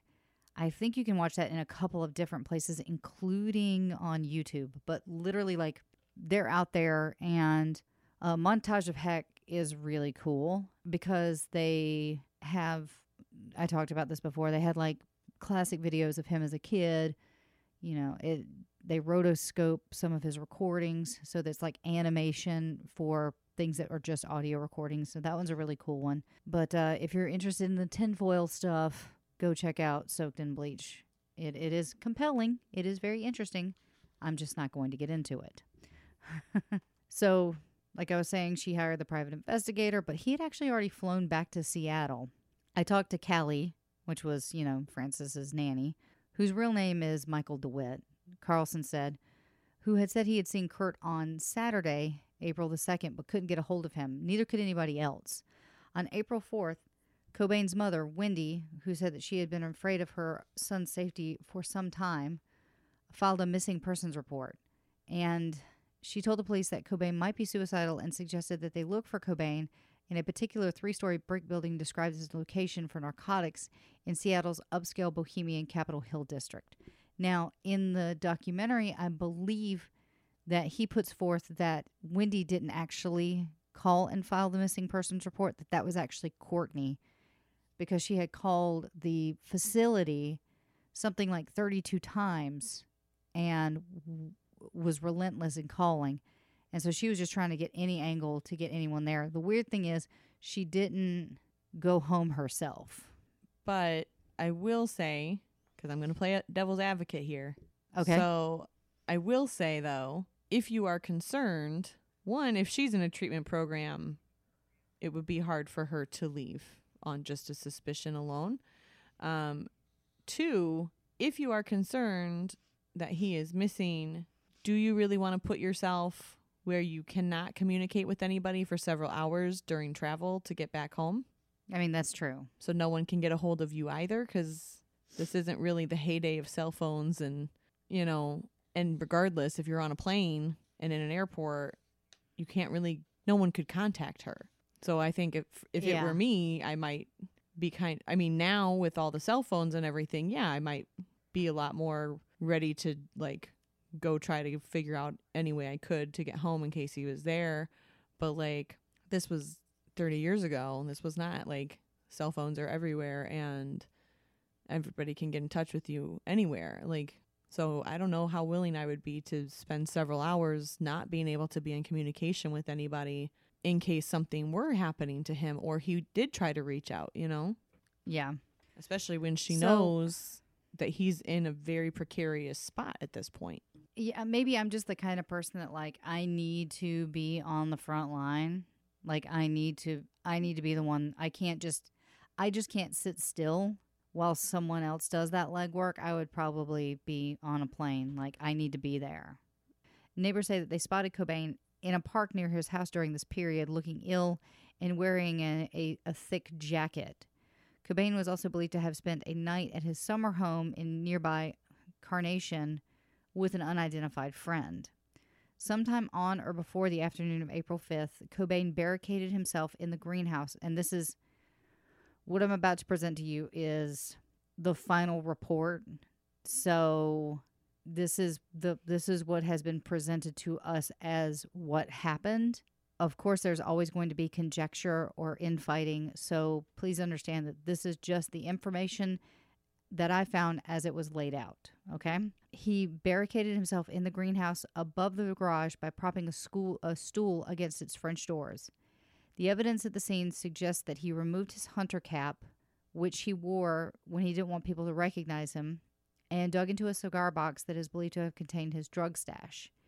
He penned a one page note in red ink. He also tossed his wallet on the floor, opened to his Washington driver's license, which his friends believed was to help the police in identifying him. Love reconstructed the rest of the tragedy for MTV. Cobain drew a chair up to a window overlooking the Puget Sound, sat down, and took some drugs, most likely heroin, and pressed the barrel of the 20 gauge shotgun to his head and evidently using his thumb pulled the trigger. Though the county medical examiner has determined that Cobain died on the afternoon of April 5th, police report that two people claim to have spoken to him on April 6th. So, again, weirdness.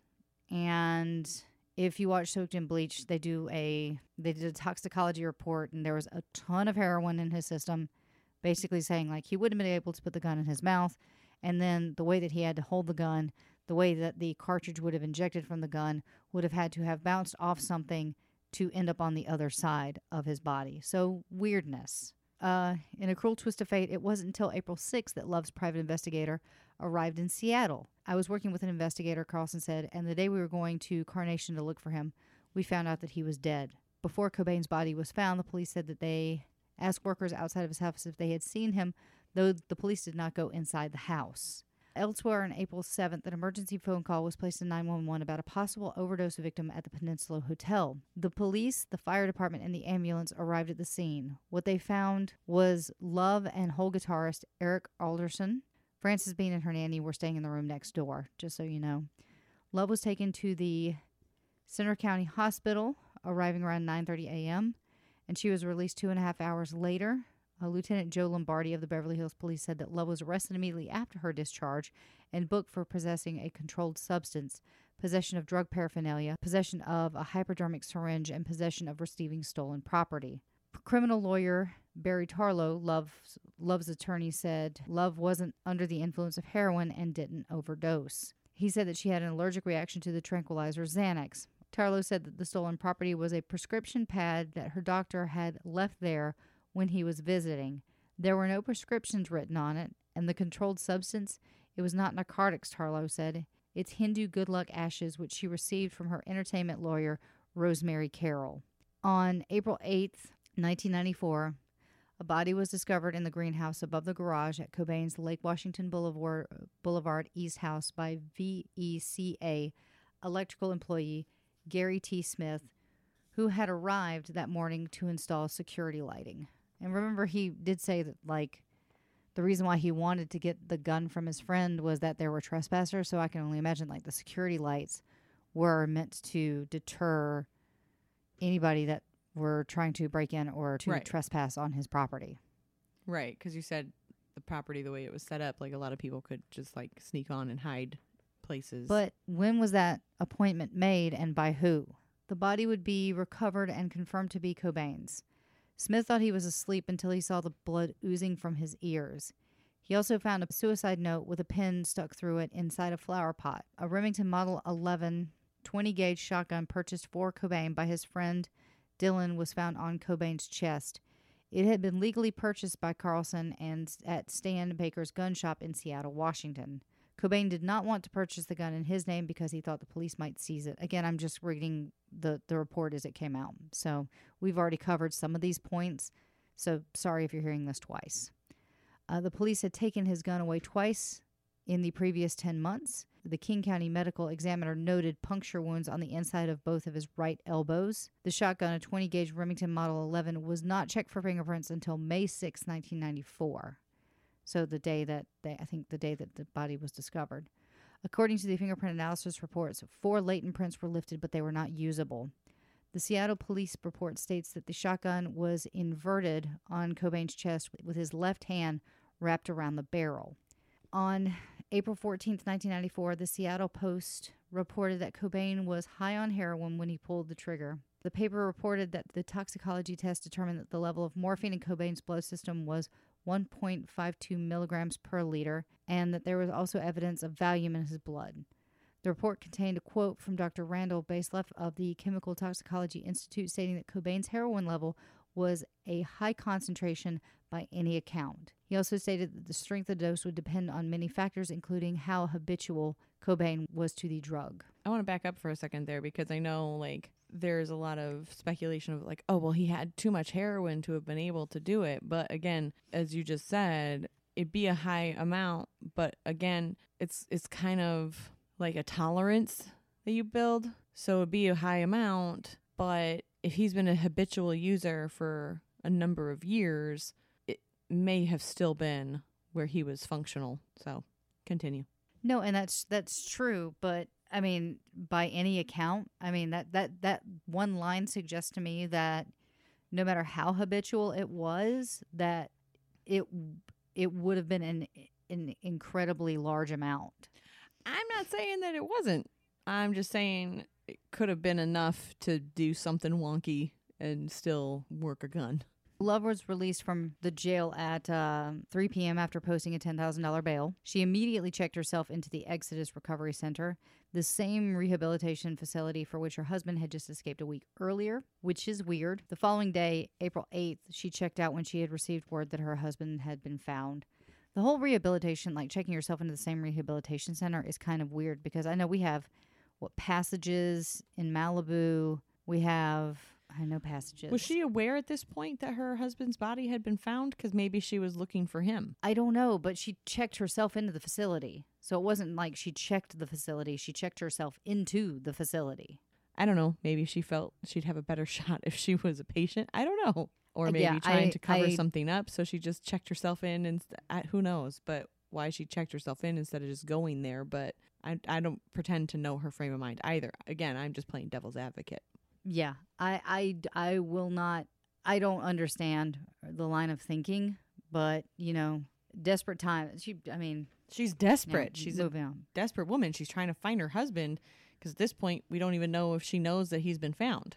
Right. So she did check out when she received word that her husband had been found, and I can only imagine how that went. That that, oh, Jesus. Yeah. Like, So on April 10th, 1994, two memorial services were held. A private service was held at the Unity Church of Truth for 200 members of his family, close friends, and employees of Nirvana's label and management team. Two private wakes were also held, one at Courtney Love's house and the other one at Chris Novoselic's house. A public memorial service was held at the Seattle Center, where a recording of Love's reading Cobain's suicide note was played. Near the end of the vigil, taped messages from Courtney and Chris were aired over the loudspeakers, and Chris thanked their fan for their concern and urged the crowd to follow their dreams. Catch a groove and let it flow out of your heart. That's where the music will always be. It was hard to hear the pain in Chris's voice. Courtney's recording took a different tone. Overwrought with emotion and clearly devastated, she let out her anger and frustration, crying, Why didn't you just fucking stay? He is such an asshole. I want you to all say asshole really loud. The crowd obliged, screaming asshole. Okay, so I'm going to do something that we've never done before here on Rock and Roll Heaven. Uh, we're not usually the ones to play interviews or any other kinds of recordings, um, unless it's a, an actual song.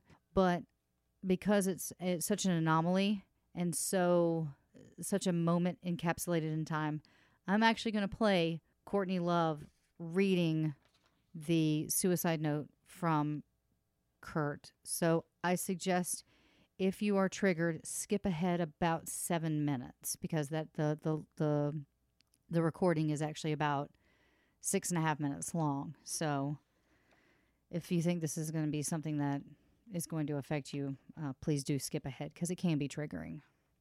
So I'm going to go ahead and play that now. I feel the same way you guys do. If you guys don't think that I used to sit in this room when he played guitar and sang, feel so honored to be near him. You're crazy. Anyway, he left a note. It's more like a letter to the fucking editor. I don't know what happened. I mean, it was gonna happen. But it could have happened when he was 40. He always said he was going to outlive everybody and be 120. I'm not going to read you all the note because it's none of the rest of your fucking business, but some of it is to you. I don't really think it takes away his dignity to read this, considering that it's addressed to most of you. He's such an asshole. I want you all to say asshole really loud.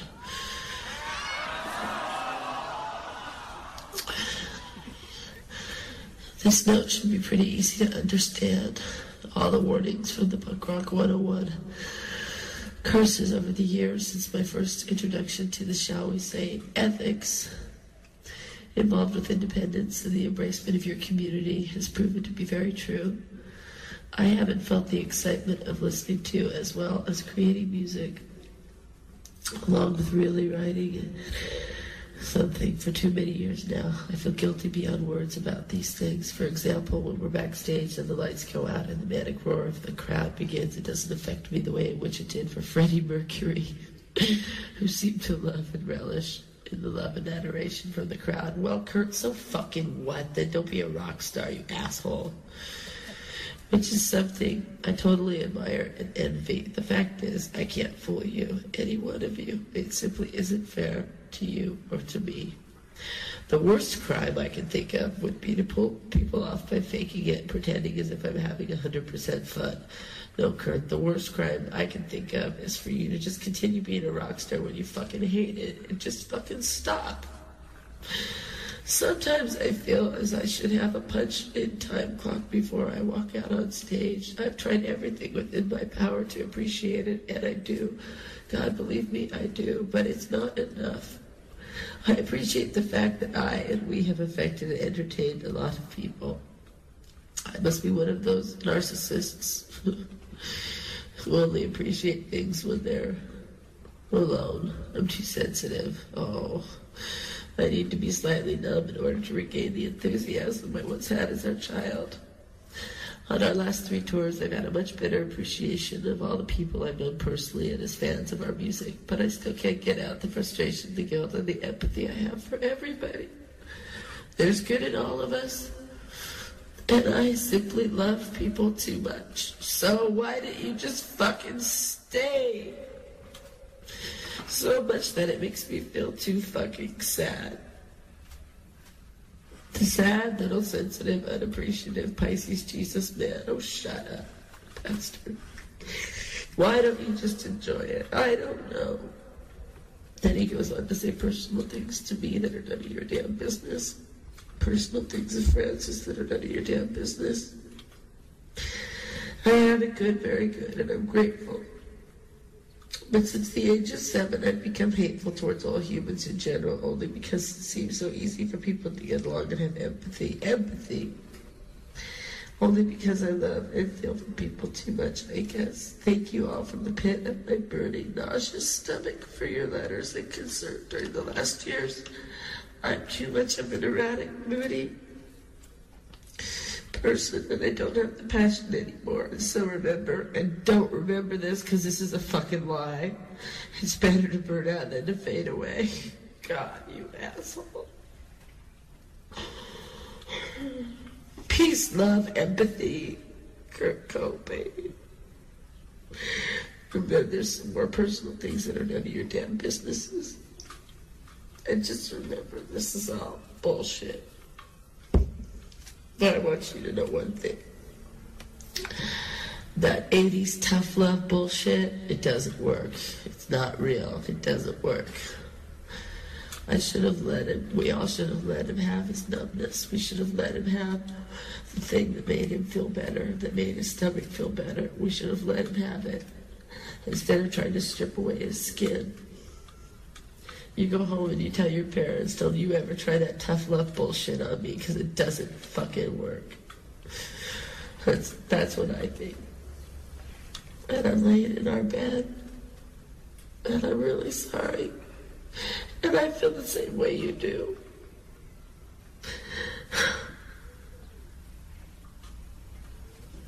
I'm really sorry, you guys. I don't know what I could have done. I wish I'd have been here. I wish I hadn't listened to other people. But I did. Every night I've been sleeping with his mother, and I wake up in the morning. I think it's him because their body's sort of the same. And I have to go now. Just tell him he's a fucker, okay? Just say, fucker, you're a fucker. And that you love him.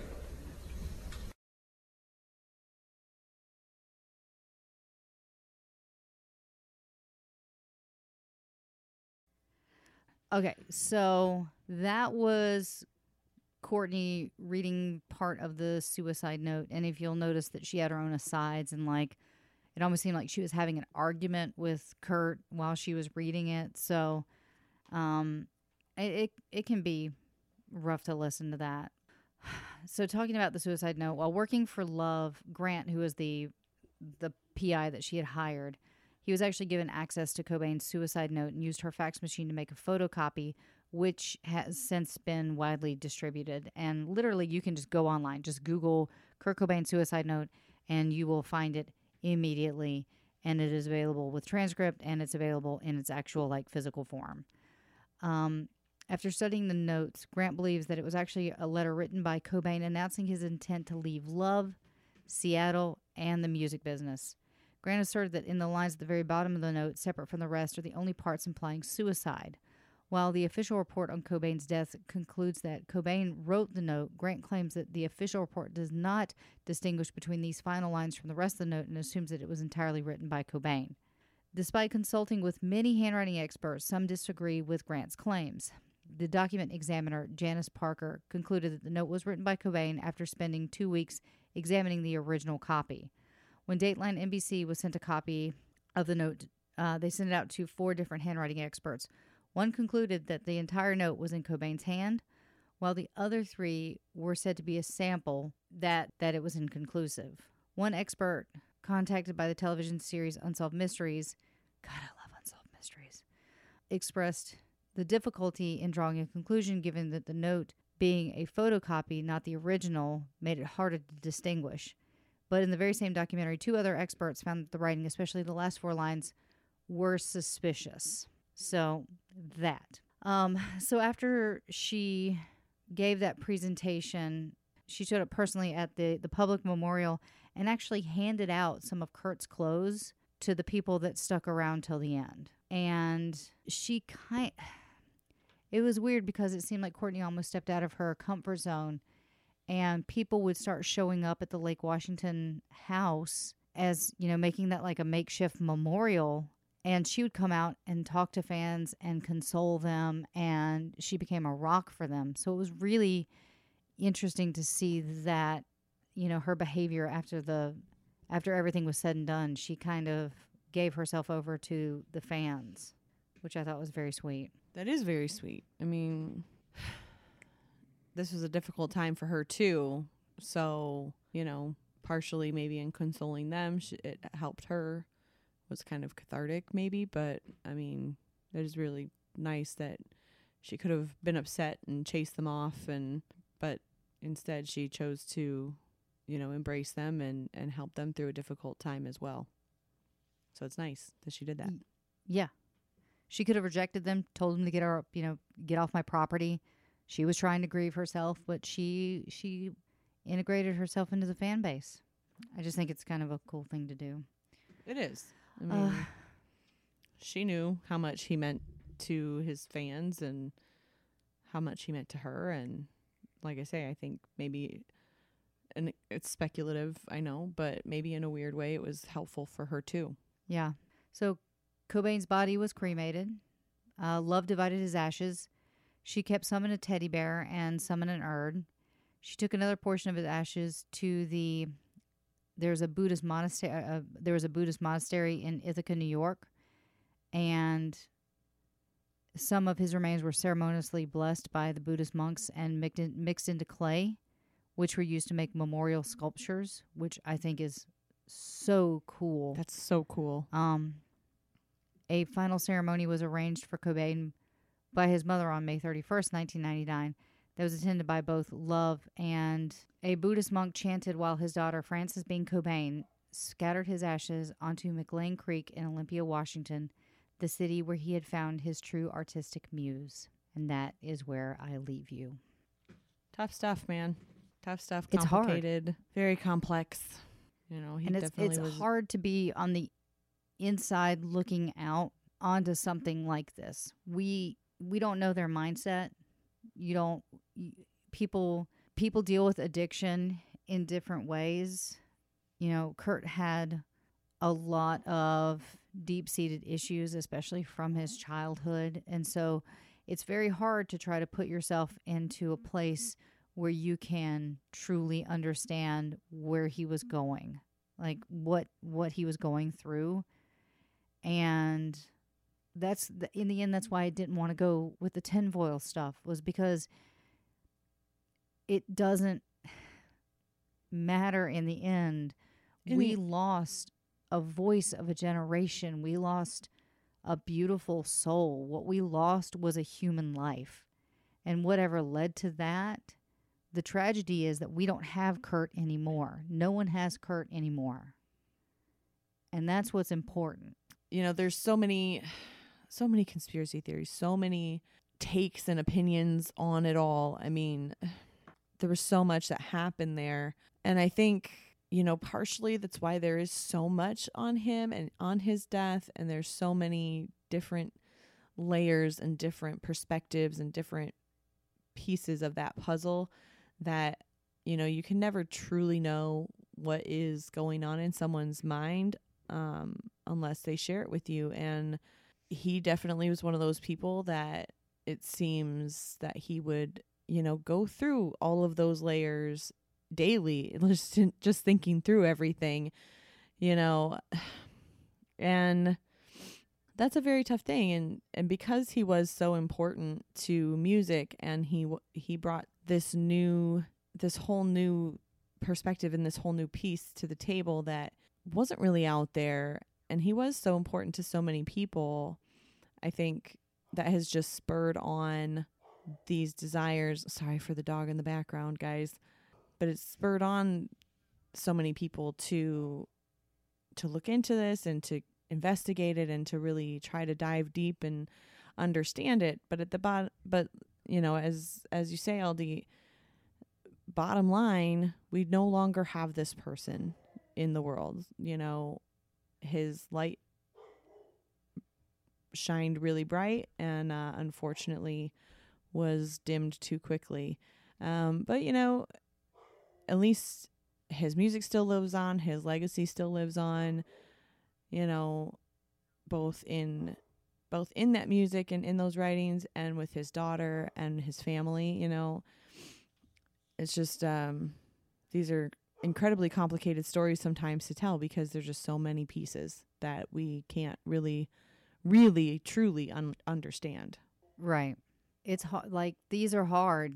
You know, the the suicide ones well are really hard. especially when you compound it with you know complicated history and potential mental you know mental health issues and drug issues and you know you com you compound all of that and it's just just a really complicated story. Um you know he will be missed for sure and uh it has been missed. But unfortunately that is his story and uh all we can do is try to tell it the best we can Yeah, and if you or anyone that you know is struggling with suicidal thoughts, the National Suicide Prevention Helpline is available 24 hours a day, 7 days a week, and that number is 1-800-273-8255. Uh, again, that's 1-800-273-8255 and I will put information about that in the show notes. So if if you or someone that you love is going through this, please always talk have an like let them know that they do have an ear let them know that you that someone is there for them because sometimes that's all they need is to know that they're not alone. To our international listeners, I would hope that you, if you know somebody or if you are somebody, um, but that information does not is you know it's a national um it's national information. I would hope that you would uh, also be encouraged to seek out the equivalent type of help uh, wherever you are Yeah, and and on that we will end this episode. I'm bummed because this is TJ's last episode and it was a real downer. it was a real downer all Um, around eh Yep. But um you know, we could still you could still reach out to me. Yay. If you would like to donate to our Patreon, it's patreon.com backslash rock and roll heaven. Our Twitter is rock and roll LT. Um our Facebook, Rock and Roll Heaven Pod. Instagram's Rock and Roll Heaven LT. I'm still not saying our website, and you can email me at rock and roll heaven LT at gmail dot com and uh tj do you want to give out your instagram so people can follow you on that and to see your journey Uh, yeah, absolutely. You guys can can continue to follow me or follow me for the very first time on on Instagram. I'm at singing TL and Twitter is the same, although I don't really use Twitter that often. And then on Facebook, I am facebook.com slash Tracy Jane Music. Yeah, there's there hasn't been much going on lately, but I'm hoping that that changes soon. Uh, in the meantime, you get lots of really cute pictures of my dogs on Instagram. and um you know you guys i know this is a scary and unprecedented time and we're all hoping that uh, you know eventually life will get back to normal i will be taking a month long break to kind of uh, reassess and get our new host acclimated And hopefully take care of yourself a little bit along the way. Yeah.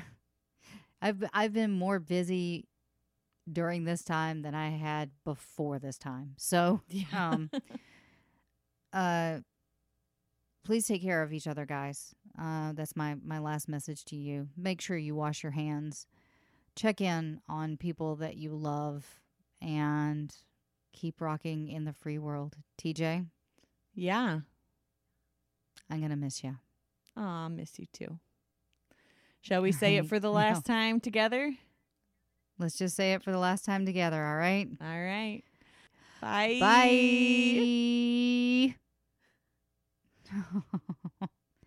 I'm going to miss you. All right. And recorders off.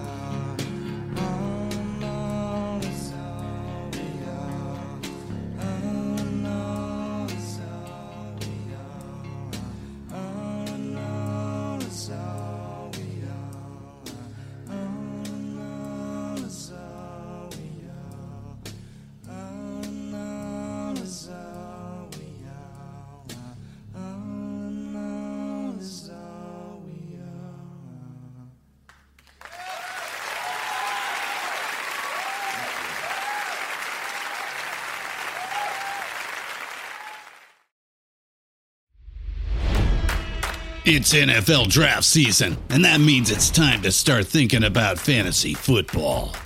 FantasyPoints.com features industry leading experts and prognosticators using proprietary hand charted data to help you score more fantasy points. FantasyPoints.com is the place to go for whatever kind of fantasy football you play. Whether you play fantasy football, daily fantasy sports, or do a little bit of everything, Fantasy Points has the meticulously researched content to guide you to victory.